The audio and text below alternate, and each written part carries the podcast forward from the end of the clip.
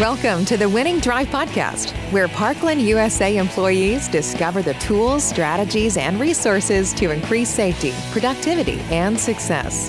Here's your host, Ben Fanning. Welcome to episode number three Spill Avoidance and Triage. And this is another energetic episode and interview with the Director of Operational Excellence, David Gurney. Something to keep in mind as you begin to listen to this episode that Parkland's core values are safety integrity, community, and respect. Spills are a threat to all these values. We have time tested procedures for preventing spills, and they must be rigorously observed. Here are three key takeaways spills are 95% avoidable. Spills do far more damage than you realize, and for this reason, they are reported all the way up to the president of Parkland USA. And then number three, spill cleanups require supervisory authentication and approval. Enjoy the episode. Your safety is our top priority. Please ensure that you've completed your mandatory HSE training. And HSE stands for Health, Safety, and Environmental. It's critical information that keeps you and your coworkers safe. Our goal is 100% completion because it helps us know that our employees have the skills they need to work safely. Your manager has a list of those who still need to complete this training and will be getting with you if you need to finish it. Please complete this training as soon as possible, and you can find it in the Parkland Learning Center under Parkland People. Hey, David, last week we talked about professional drivers, and boy, that was a heck of an episode. And that professional drivers make professional deliveries. Today, let's expand on that topic just a bit and specifically, what is a professional delivery? Hey, Ben, that's easy. A professional delivery is what Parkland CDL drivers do 99% of the time. Wow. As I mentioned last week, our clients have many options in this market. They can obtain products of similar quality from numerous sources. Mm-hmm. We win by virtue of professional service. Mm. Bob Espey speaks to this a lot. We build mm-hmm. customer loyalty because our professional drivers are knowledgeable concerning the products that they deliver. They're well groomed. It sounds corny, but their shirts are tucked in, their uniforms are clean. Our professional drivers arrive on time with their paperwork in order, and they place the correct quantity and quality of product in the right locations. Our professional drivers are courteous and efficient. Some of our clients are prepared to pay more for our products because they're delivered by our professional drivers. Hmm. Many of our drivers develop such powerful relationships with our clients that customers ask for them by name and wow. and increasingly offer them jobs. I don't want that's that. That's a competitive advantage. I mean, that's is. a competitive advantage for you guys in the marketplace. Where there are other, you know, the, there are a lot of other other competitors out there, and you guys are really distinguishing yourselves this way. Yes, but you know, I think that with your permission, of course, I'd like to hijack your suggested topic by shifting focus from a typical professional delivery to an unprofessional delivery. Oh, yeah, let's hear about this. This could be good. In, in fact, I'd, I'd like to narrow it further and discuss what is, in my opinion, the worst kind of unprofessional delivery mm-hmm. a spill. Mm. There's another kind of unprofessional delivery, one that we call crossover contamination. But that's such a big subject that I think that we can profitably give this entire period to spills alone and address mm. crossovers some other time. Yeah, let's go for it thanks to the Exxon Valdez, some of us are too young to remember, but more recently, BP's offshore rig explosion in the Gulf, uh, numerous other incidents off the coast of California and Texas. Oil companies are today almost synonymous with oil spills, and this includes fuel oil such as diesel, methanol, and gasoline. The visuals that we've all seen on TV of sea otters, pelicans, and harbor seals covered in oil are, are heartrending. Past events, they've created a, a, huge black eye for the energy industry, and, and we're crazy if we underestimate how much potential damage can follow even the smallest spills today. I can see that. Yep. In the southeastern rock, virtually the entire area of operations is uh, an environmentally sensitive area. And there's an adage in media related to sensational reporting that hmm. if it bleeds, it leads. Oh, I've heard that so many times. Yeah, of if course. it bleeds, it leads. Yeah. But if you think about it, blood is really just circulatory fluid. So I'd alter this adage and say, if it leaks, it leads. In Florida, that's certainly the case. People notice you know when the price of oil increases the gasoline prices shoot up immediately but when the price of oil goes down it takes a long time for fuel prices to follow for these and other reasons it doesn't take much prodding to infuriate citizens when oil and fuel companies make mistakes so then we're back to square one trying to prove ourselves responsible stewards of the community's trust uh, speaking of community, Parkland's four fundamental values include community. I, I know few companies who do more, who, who strive to give back to the communities they serve um, than Parkland.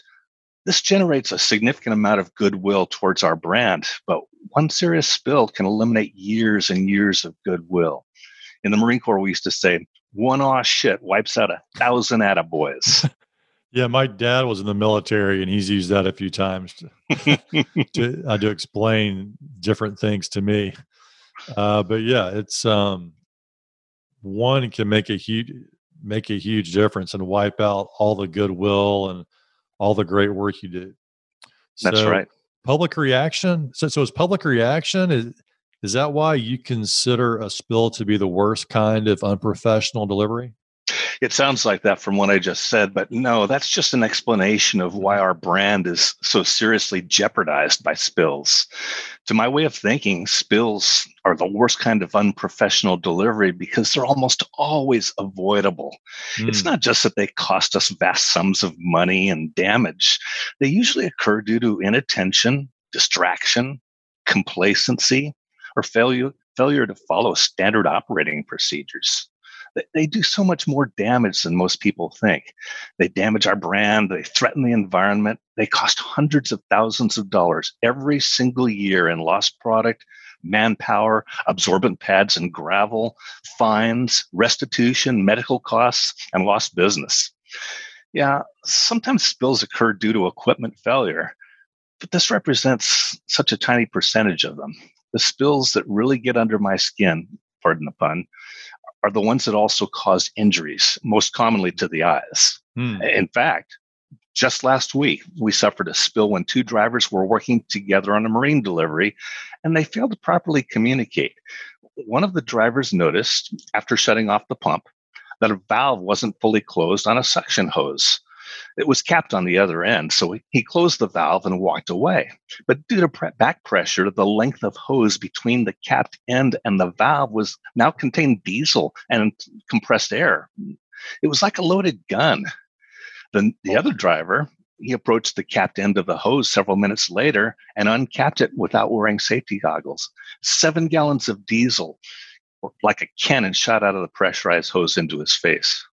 Oh, that, that sounds terrible. An entirely avoidable terrible. Every regional operations center within Parkland USA suffers at least one spill every week. And I hmm. know intellectually that there's even more small ones that I don't hear about. But I do read every spill report, and it's remarkable how many times we make the same mistakes over and over again. So, what's the most common kind of spill? The most common type of spill is an overfill event, but before I continue, allow me to clarify something. Overfill is confusing for people. There's two types of overfills. I'm referring to when we fill a tank so far beyond its maximum fill point that fuel spills outside the tank, hopefully in containment, but that's not always the case, especially when we're dealing with double wall tanks that are out in the field. This is most commonly traced to an incorrect understanding of the tank's ullage. Ullage. So what is what exactly is ullage? Sorry. Ullage is really nothing more than the amount of space available to fill inside a tank, measured in gallons usually. Mm-hmm. If if we were filling glass tanks, this wouldn't be such a problem. Some tanks in the field have mechanical meters that we call a clock gauge uh, on top. Mm-hmm. They're famous for displaying incorrect readings and for sticking due to internal corrosion uh, mm-hmm. or bad float if I had my way, we would remove clock gauges from every tank in the world. They are reminiscent of Lucy holding the football for Charlie Brown. oh. Procedurally, our drivers aren't supposed to trust them. They're hmm. supposed to place a stick in the tank that has increments um, printed on it and compare the number of inches measured on the stick to a strapping chart on the side of the tank. I'd like to have a quarter for every time a driver has told me that the clock gauge was always accurate before. Oh, wow. I, I shouldn't I shouldn't have to say this, but there's no safe way. If there's no safe way to climb to the top of a tank while maintaining three points of contact in order to confirm ullage to stick the tank, then we don't do it. Hmm. Call hmm. a dispatcher, take a photograph, or transportation manager, and obtain guidance. Don't attempt to gain access to the top of a tank by climbing on a fence standing on a pile of tires, or, or jumping from an adjacent tank. In the last 12 months, our drivers have attempted all three of these acts, and each one of them resulted in an injury. I wonder how hmm. many times these things are done without an injury. I never find out about them. The bind wow. moggles. Hmm. I don't want to bore you with all the many ways that oil and fuel can be spilled. And besides, our drivers already know. We've got procedures to prevent equipment failures, such as leaks from connections and automatic shut-off nozzles that aren't very automatic sometimes. Immediate action procedures aren't very immediate if drivers are sitting in their cabs because it's cold outside or raining or filling out paperwork or distractedly talking to people at the delivery site or eating lunch while product is being delivered depending upon the type of delivery and, and numerous other factors, such as an overwater delivery, spill response procedures vary and they're locally governed.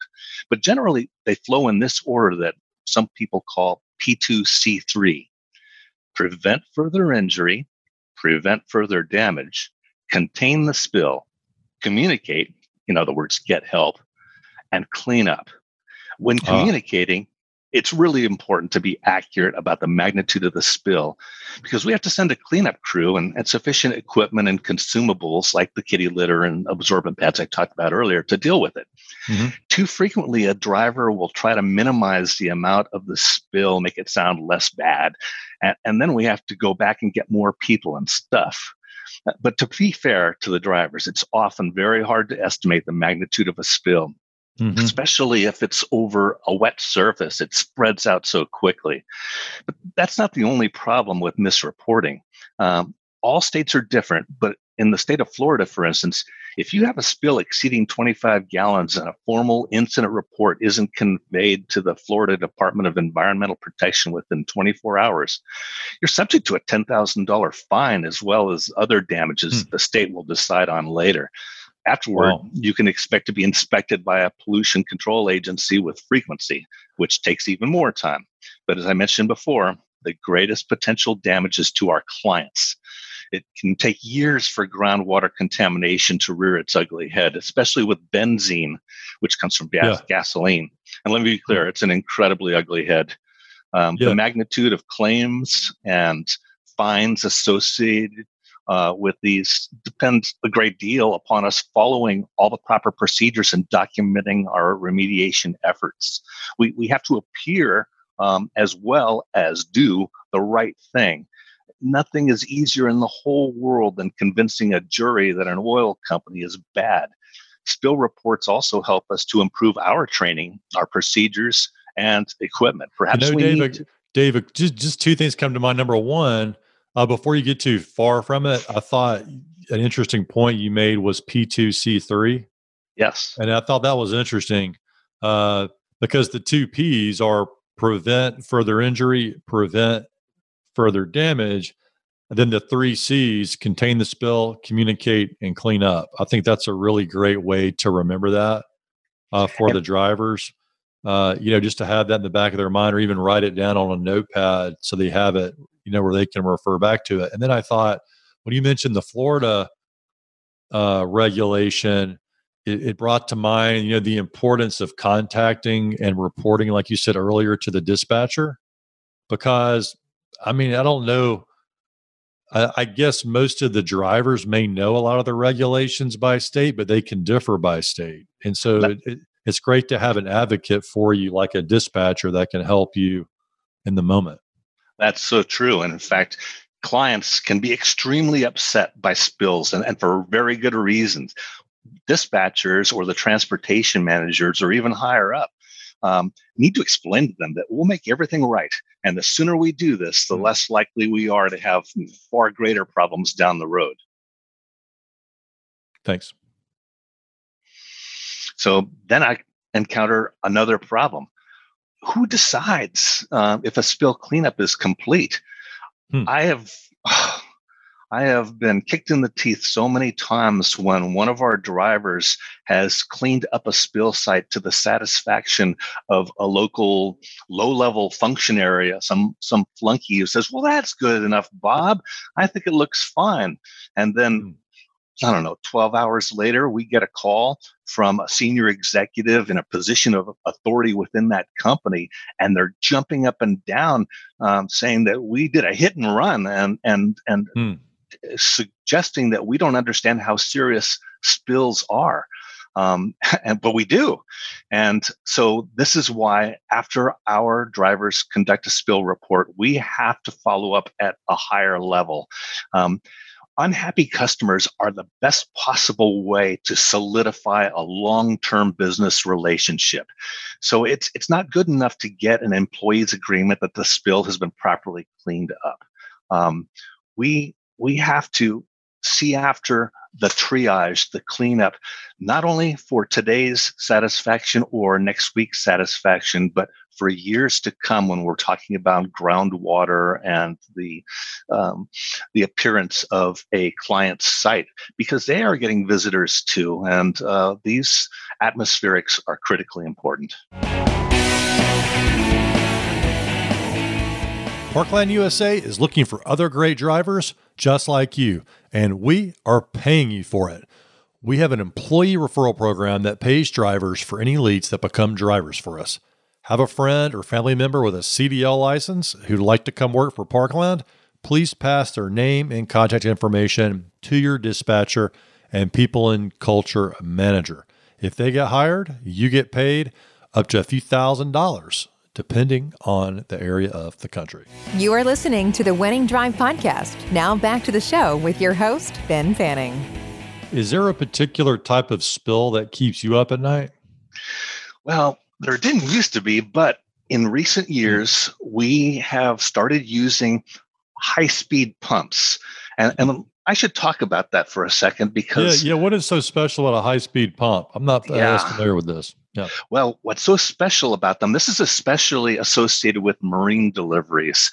When cargo ships and cruise ships and ferries even um, are dockside, there there's almost like a meter, a parking meter ticking that they have to pay for the time that they are there and so they need to be as ah. efficient as possible. Uh-huh. but there's a lot going on especially with cruise ships. You have flowers coming on and food and bottles of wine luggage coming off. You have sludge and coming on you have other items that that have to be there for this massive floating hotel. And it's very dangerous. There are cranes operating and forklifts and our drivers are dockside um, trying to keep things from falling on them it's really a, chaos ballet so in order to minimize exposure and to tempt business away from bunkering operations by ship.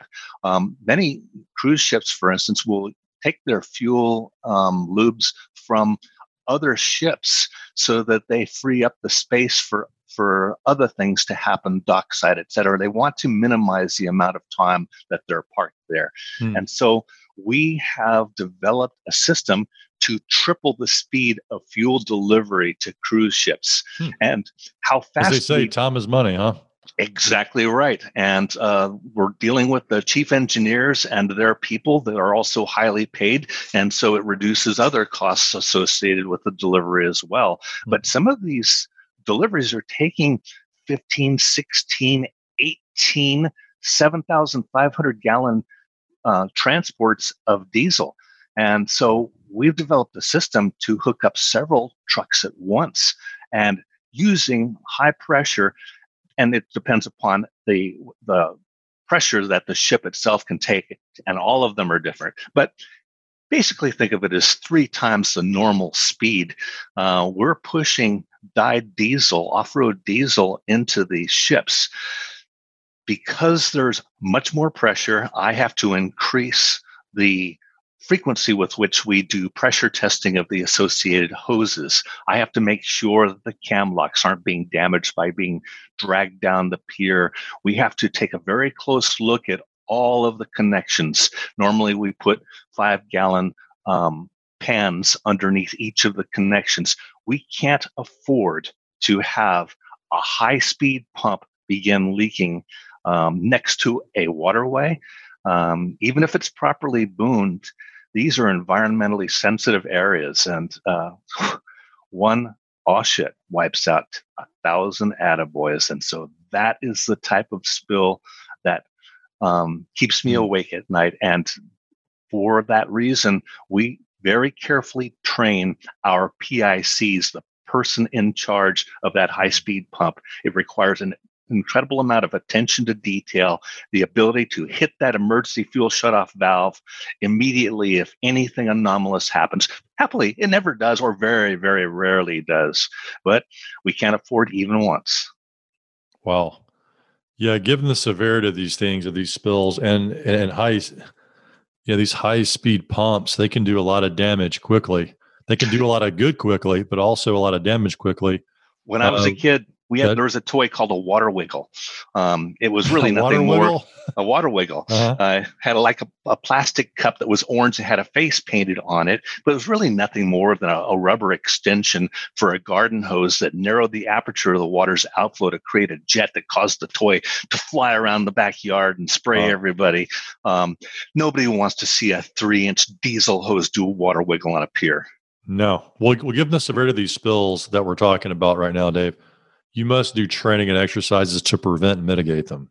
Oh yeah, um, we we do many exercises, not just internal, but we're also required to do government exercises. In fact, um, they're expensive. Uh, they can come from the DOT, but more frequently, they come from the Department of Homeland Security in the guise of the Coast Guard. And, and I should talk about how they play out.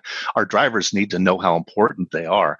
The government initiated unannounced exercise, I don't know why they call it GUI, but there it is, mm-hmm. um, happens with the Coast Guard arriving at a location where one of our drivers is fueling a ship, a barge, a yacht, um, any near water delivery. Then they tell him at the conclusion of his delivery so that they don't interfere too much with our work they ask him, first of all, what's the size of his largest compartment aboard the transport? And he tells them, and they say, okay, that amount of diesel just spilled into the waterway. Begin your triage. And the clock starts ticking at that point. Well, fortunately, we have an operations manual, Coast Guard operations manual in all of our trucks. And he goes through all of his procedures in order, but one of the first is to call dispatch. The reason why that's important is that dispatch, in turn, has to call another agency, uh, one that we contract um, for uh, local service. They have to be able to respond within an hour of the call.